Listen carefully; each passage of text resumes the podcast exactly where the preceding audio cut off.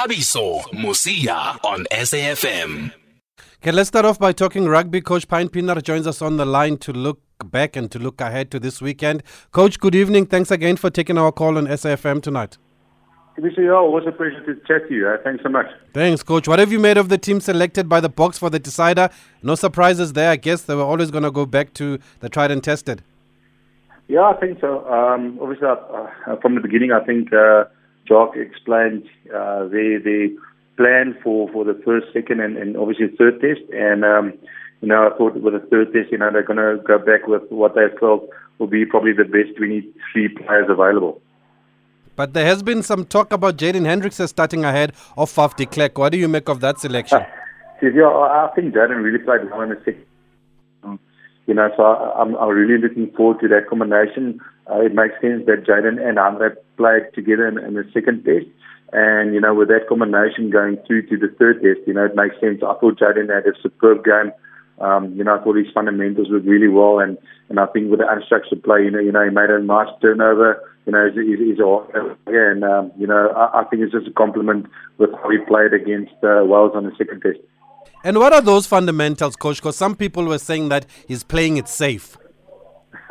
yeah, well, I think obviously uh, playing it safe is that uh, you know there's a certain plan that that that um, you know they went out with against Wales, and um, you know the, the nine of the Springboks, you know he's, he's got to have a, a good kicking game. You know he's got to have obviously great delivery just to to keep the attack flow going, and I think Jaden brought that. So.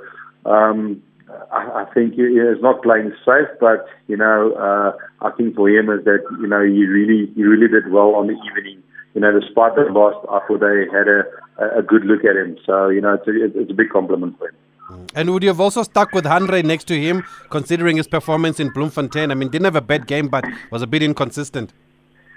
Yeah, well, again, I, I think um, if, if, if you take the combinations that I tried out in the second test, you know, it's a bunch of players that you know haven't played together, and obviously when you talk about synergy and, and flow, that you know you I think they would, always would have been basically in a difficult position, but you know they were three minutes away uh, in a game of, of winning a test uh, against a tried and tested Wales team. So I understand that people are disappointed, and and it's, it, it should be like that. But um, I, I really think that you know the combination on the evening you know, went well. So uh, to keep that same combination going through to third test is obviously the decider. You know, I, I really back Jock's decision there. Mm. So, so would you say maybe the people must look at the positives or, or understand the reasoning for those wholesale changes yeah. in bloom? Hundred percent, yeah, and and I feel sorry for for for for for. And again, you know, we we are passionate rugby nation, and and we we like winning, and it should be like that. But um, I think that uh, you know, Jock and and and the Springbok coaching management you know, they went out of the plan and just to see what the type of players they have in the system and, and you know, look at how they under how they perform under pressure, especially going into a championship against uh, Australia, uh, All Blacks, and Argentina. You know, you've got to make sure that you know you've got the right players in your squad. And again, it's a great opportunity for for for, for some of them getting the first cap. Just to mention a guy from the Bulls, you know, Kurt Lee Arendse. Mm. I thought he had a tremendous game. You know, so I'm so happy with him and a guy like Ruan Nortje. You know, he did so well in the URC. You know, he came on and, and did his bit. You know, so again, it's not just handing out caps, but it's reward. Somewhere you got to get your first cap. Somewhere you know it's got to start you, and and I think that's what Jock and, and the management did. You know, so uh, unfortunately we, we we didn't get the result, but uh, it's all squared up, and you know it's all to play for in the, in the third test. And on that note, coach, of, of handing out uh, caps, there is some talk that maybe what the Boks are trying to do is just tie down some of the young talent, make sure they don't go overseas, spend a couple of years in France and get to play for France there. What do you make of that? Is there anything wrong with that, or is that foresight? Could that have been the thinking also? I, I, I don't know. I, I think it's more, you know, rewarding the players that did well in the season, uh, you know, rewarding the players that that put their hands up in in, in different uh, you know competitions, but especially the South African teams played well in the URC. I mean, it was spectacular seeing a guy, you know, all day like Deon Fourie on the field. Um, you know, and he did so well in the final, he did so well for Stormers. So uh, I just think that, you know, rewarding those players with, with opportunity to play for, for, for their country, um, is fantastic. So, yeah, um, I know there's a lot of talk about that, but I can't see Jock and them doing that. I think it's just for them, you know, giving them an opportunity to play their hearts out and, and to represent the country. And, you know, and, and if you look past the result, I think they did that. So um, hopefully this weekend will be will be a different uh, a different picture for us. But um, yeah, I, I really think that uh, with the with the with the coaching staff we have, you know, they they plan to the T, and you know, it's not just you know throwing heads heads in the water and think you know what might happen. You know, they really plan it to the T. So I think that you know they did it well, and and hopefully we'll get a good result on coming Saturday.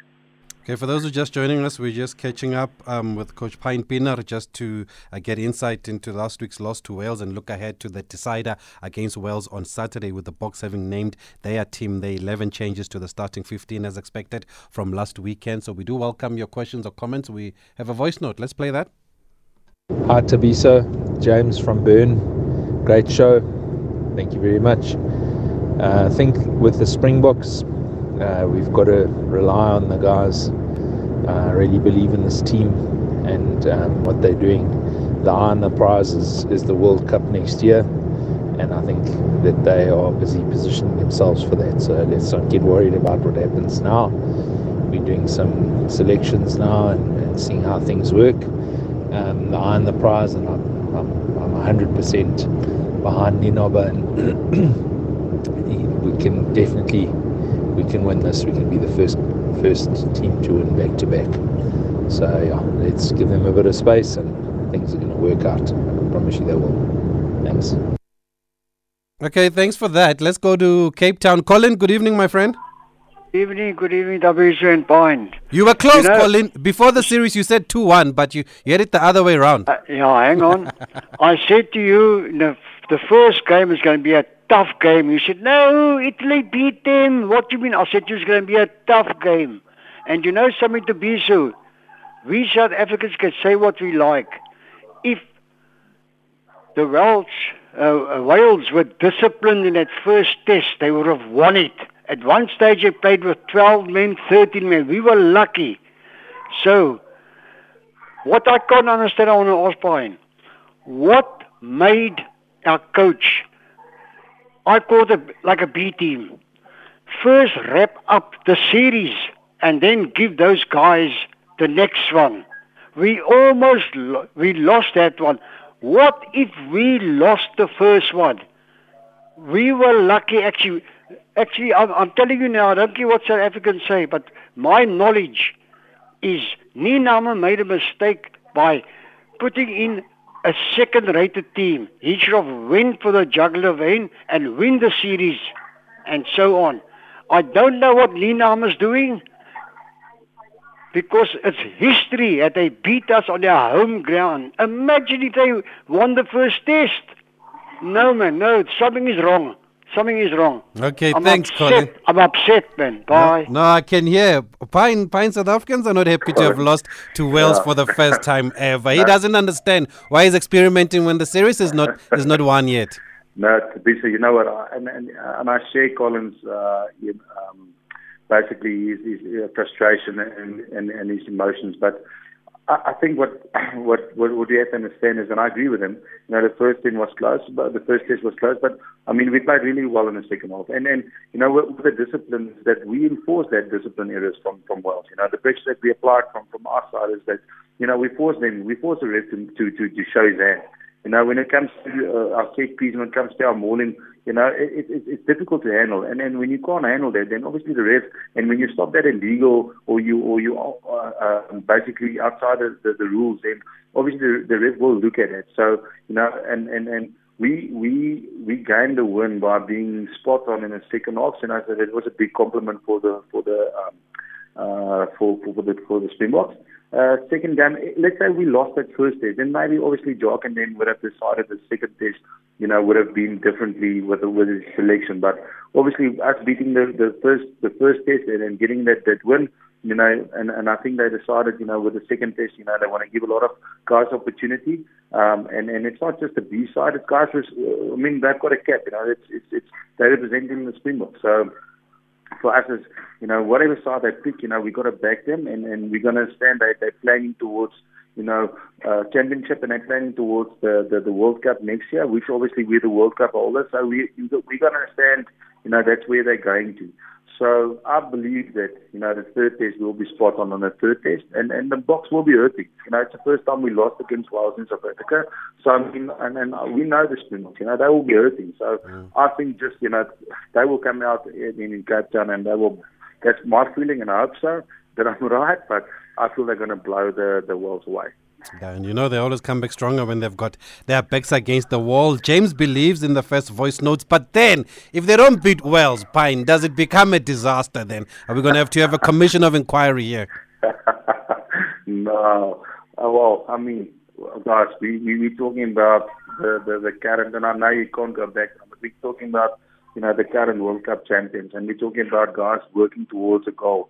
And, and they've done it before. So I can't see them, you know, not not being in the right direction and not being spot on with their planning. You know, and that's not the way that Jock and and and, and Rassie, you know, plans for the Springboks. So um, I feel that that's obviously we we we as a nation are very it's got to be like that. But um, you know, just let's pack the Boks. Let's pack the Boks and then let's um, let's support them wherever we go. And and and, and uh, you know, they didn't go out field uh, to to lose against the world. So you know, I just feel that uh, we gotta we gotta understand and we gotta be mindful of of, of what, where they are as a team and uh, support them all the way. Okay, great, Coach. Pine Pienaar calling for cool heads there. Thanks for your insight. Always a pleasure talking to you here on SAFM, Coach. Thanks so much, Bishop. Always a pleasure, and have a good evening. Thank you, sir. Keep well there, Coach Pine Pienaar. Okay, let's see what happens on Saturday then. Um, Colin. I know the first test I did say the Boks to win by 10, but if you think about it, they were one converted try from winning by 10 because they won by 3. But yeah, what happened in Bloemfontein needs to be forgotten. Let's see what happens in um, Cape Town this weekend. And sometimes we take it for granted that people already have the team and all of that. But here is the team starting from fullback Damian Willemse, Cheslin Kolbe, Lukhanyo Amen, de Allende, Makazole Mapimpi, and then Pollard and Hendrikse, the halfback pairing. Jasper Wiese is the eighth man. Uh, Peter Steph Tutoy, Siya Kolisi complete the loose trio, Lood de Jager, Eben Etzebeth, the lock pairing, Frans Malherbe, Bongi Mbonambi, and Trevor Nyakane in the front row. So it is uh, the strongest team available for the Boks um, that they've gone for. Thabiso Mosia on SAFM. Let's get a perspective from the Welsh now. You know, we always focus on our teams and sometimes never give credit to where it's due. And I think Welsh deserve credit for that win in Bloemfontein on Saturday. And on the line, we are joined by Matthew Southcombe, rugby writer for Wales Online here in the country with the Welsh. Matthew, good evening. Thanks for taking our call here on SAFM radio station. Good evening. Thanks for having me on. Thanks, Matthew. How big is that win in Bloemfontein for the Welsh? Yeah, it's it's very big. It's very big. Um, you know, obviously, it was a very much changed side for the Springboks, um, which which kind of put the pressure on on Wales really, um, because they obviously went uh, with their full strength side. Uh, Wayne Pivac uh, looking for a bit of consistency of selection on this tour, a little bit different to, to the Springboks approach. Um, so obviously there was a bit of pressure to win that game because Wales uh, headed into the tour obviously lost to Italy as well. Lost the first test, um, so they, you know, there was a bit of pressure starting to grow uh, on Wayne Pivac. Um, so, despite the fact it was a, a much changed South Africa side, to get that win, that first you know, historic win against the Springboks in their own backyard was was big news for Wales. And how was the reaction back home? Because I saw after the game you tweeted history. They had no right to win the game, but history was made in Bloemfontein. Have you been able to judge how the reaction was back in Wales? Yeah, I think I think everybody's quite excited about it, really. But there's also a, a recognition that it wasn't the, the South Africa first team, uh, so to speak. I think we're, we're going to get that this weekend, and we had something close to it, um, obviously in Pretoria as well. Um, so there's obviously, you know, you've got to give a lot of credit where credit's due. Um, Wales beat, you know, it's still a very good South Africa side despite the changes, and I think everybody back home is, you know, you can't take anything away from them. Um, you know, the squad that is the, the first win on South African soil against the Springboks, and I, I think everybody's pretty excited about that. But there is also a, a kind of recognition that it was a bit of an experiment from Jacques Nienaber Um, so it's, it's nobody's getting too carried away with it, um, but there is um, certainly a bit of excitement about the fact that they did get across the line last weekend. And did, did the Welsh feel disrespected after that team was announced for the second test? What was the reaction to that team? Yeah, no, I, I think there, there, were obviously some quotes from um, Sir Gareth Edwards, obviously a Welsh rugby legend, um, along those lines. I, I, myself didn't go quite that far uh, in my copy. I felt it kind of devalued the series slightly, um, was my opinion, just because, you know, it, it wasn't, you know, you Siya Kolisi wasn't there, Lukhanyo Am, one of the best players in the world, wasn't there, Cheslin Kolbe, etc. Um, but it was also, um, you know, a very good side. I think there were seven players who were in the URC final. Obviously, Handré Pollard uh, was a top 14 winner, and there were a couple of World Cup winners as well. Obviously, Pieter Steph du Toit coming back in as well. Um, so there was a it was an interesting one. I don't think many back home felt disrespected, so to speak. Uh, I think there was a little bit of a divide there on, you know, some people kind of agreeing with me that it was a little bit devalued, but at the same time understanding that South Africa are just in a different place to Wales at the moment. Obviously, it's the the start of the international season, really, with the, the Rugby Championship coming up, whereas Wales are, are, at the end of their their season and, and in a different place in their World Cup cycle as well. As I said, you know, Wales looking for that consistency of selection and you know the Springboks clearly trying to find out about players as well. So yeah, it was an interesting reaction. I think it was kind of a a, a split into two camps really. So, some feeling that it was a, a little bit you know devalued and disappointing maybe that it wasn't a full strength uh, South Africa side, but also a lot of people as well recognizing that players like Evan Roos, for example, have had a phenomenal season um, and, a, and are great players in their own right. Mm. But ultimately, Wales can only play who or what's in front of them here. Uh, Matthew, what did mm. you, what do you think they got right in that game? Because even when they lost Dan Biggar, they still managed to stay up until stay in the game until the end and pull off that remarkable win. Yeah, yeah, exactly. You're spot on there. They can only beat what's in front of them. I guess, ironically, um, they did, they didn't really get it too much right. I think they defended very well. Um, I think probably South Africa deserved to win in Bloemfontein, but I think Wales deserved to win in Pretoria. So it's funny how how sport works. But I think Wales defended extremely well uh, in Bloemfontein. You know, we were worried coming into this tour as a lot of sides generally are you know struggling at altitude. We it was interesting to see how how Wales didn't really seem to to run out of steam. Um, and I think that was really evident in the way that they de- defended. Obviously, kept the Springboks tryless for the first time in a couple of years. I think that's happened. So I think they can take a lot of credit for the way that they they sort of held the line because they were under pressure for so much of that game. You know, um, South Africa had so much of the ball, but Wales had pretty much one chance and they scored. Um, so I think if you're looking for the the positives that they did well, I think they defended very well. Um, their discipline was a lot better than it was obviously at Loftus. Um, and when the chance came their way, they took it. And you know Gareth Anscombe, who gave up a lot to be here, obviously missing the birth of his second child uh, while he's out here, uh, held his nerve to to kick the final conversion, and and he obviously deserves a lot of credit for that. And how's the team looking ahead of the decider then? I know there have been concerns, obviously, with Biggar. Mm, yeah, I mean, they're pretty banged up now. As, as I've said, they, they've kept pretty much the same team as much as they can for the first two tests. And this was always going to be the concern was what sort of shape would they be in by the time they got to Cape Town? Um, and there are um, a few concerns there. Obviously, Thomas Francis, who got a concussion early in the series, has gone home. Uh, Wales are without one of their, well, I guess he's the third choice tight head in Leon Brown. So they were down to just Dylan Lewis um, on the tight head here. Now, he went off with what looked like an elbow injury in Bloemfontein, which means they could be down to their fourth choice tight head obviously going up against the, the Springbok front row, that that is a concern. But Sam Wainwright, who made his debut off the bench last weekend, did pretty well. But starting against the Boks is something completely different. Um, on Dan Biggar, as he touched on there, that that is a concern. Um, you know, he went off, looked in a lot of pain with his shoulder uh, last weekend. But I guess in in that regard, at least you've got somebody like Gareth Anscombe there, who's very experienced at this level as well, that can come in and back him up, and will play a slightly different way. So I, I guess obviously losing Dan Biggar would be a huge uh, thing for Wales. But you've got Gareth Anscombe there to come in if that transpires. I think more of the concern, though, really is that in that tight head position where, like I said, Wales are facing being without their first three choice tight heads. Um, and, you know, against the Boks, that's not a great place to be.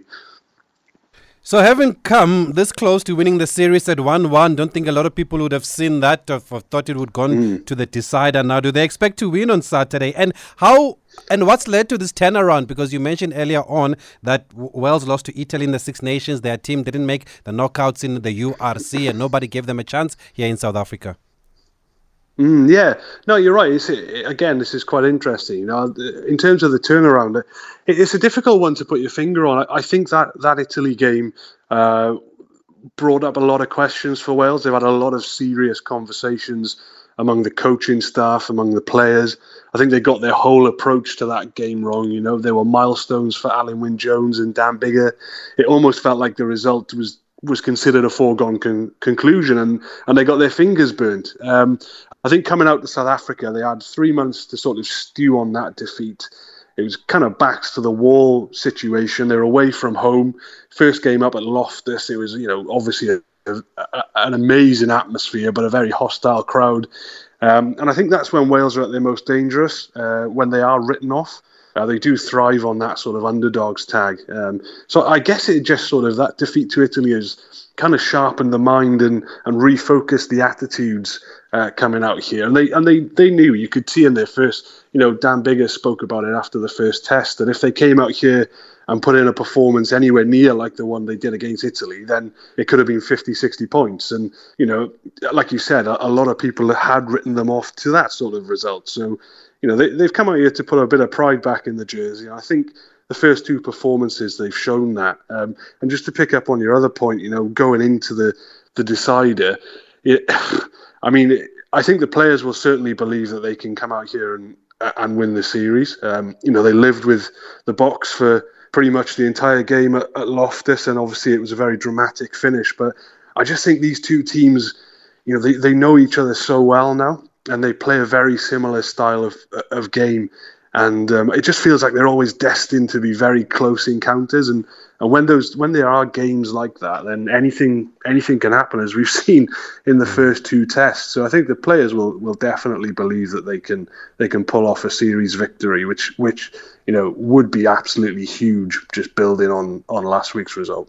Okay, sets it up nicely for Cape Town on Saturday. We are speaking to rugby writer for Wales Online, Matthew Southcombe, who is on tour with the Welsh here in South Africa. We'll just go have a quick voice note. Let's play that. Good evening, Thabiso. Good evening to uh, your guest. Um, I wanted to ask him uh, two questions. Um, the first one, we heard rumors uh, at the start of the year that uh, the Welsh uh, Rugby Union or the Welsh professional body um, is considering cutting one team from the United Rugby Championship. Um, well, of course, it was confirmed that was true, but is that going to materialize or is that going to happen? Um, and overall, what is the state of Welsh rugby? Because there's a lot of frustration uh, uh among Welsh fans reading on social media people saying that they are very frustrated about how they, you know, the um, uh, the, the, the region the regions are performing. Uh, thank you, Libra here. Okay, thanks, Libra. Matthew wants to know if why are they cutting one team from the URC and also um, how is rugby in Wales at the moment? Yeah, I'm, I, am not sure we've got enough time on your show to, to, to, go through it all. But yeah, just to pick up on those points, the um, it was it was considered. Um, basically, a few months ago, a, a, report was commissioned into the state of the game in Wales uh, financially, uh, and it sort of assessed the strategic options that are available to the Welsh Rugby Union uh, moving forward. One of those suggestions was to to um, cut one of the regions, so to go from f- four to three regions. Uh, that leaked out to the press uh, a few weeks before the tour, and um, the Welsh Rugby Union have dismissed that since it was an option that was suggested, but it's not one that they're seriously considering. Um, there were other options suggested in the report, which are a little bit more complicated. But yeah, just to on that point, that was cutting a region was brought up, but it's not something that's being seriously considered uh, anymore. So it's not likely to materialise. And just generally on the state of Welsh rugby, I, I, mean, I guess the fact that that was even a suggestion kind of kind of tells you a little bit about the state of the game in Wales at the moment. Um, you know, it's always been a, a bit of a serious question, you know, about how we get the four regions competitive uh, in the URC and previously the, the, the Pro 14 as well.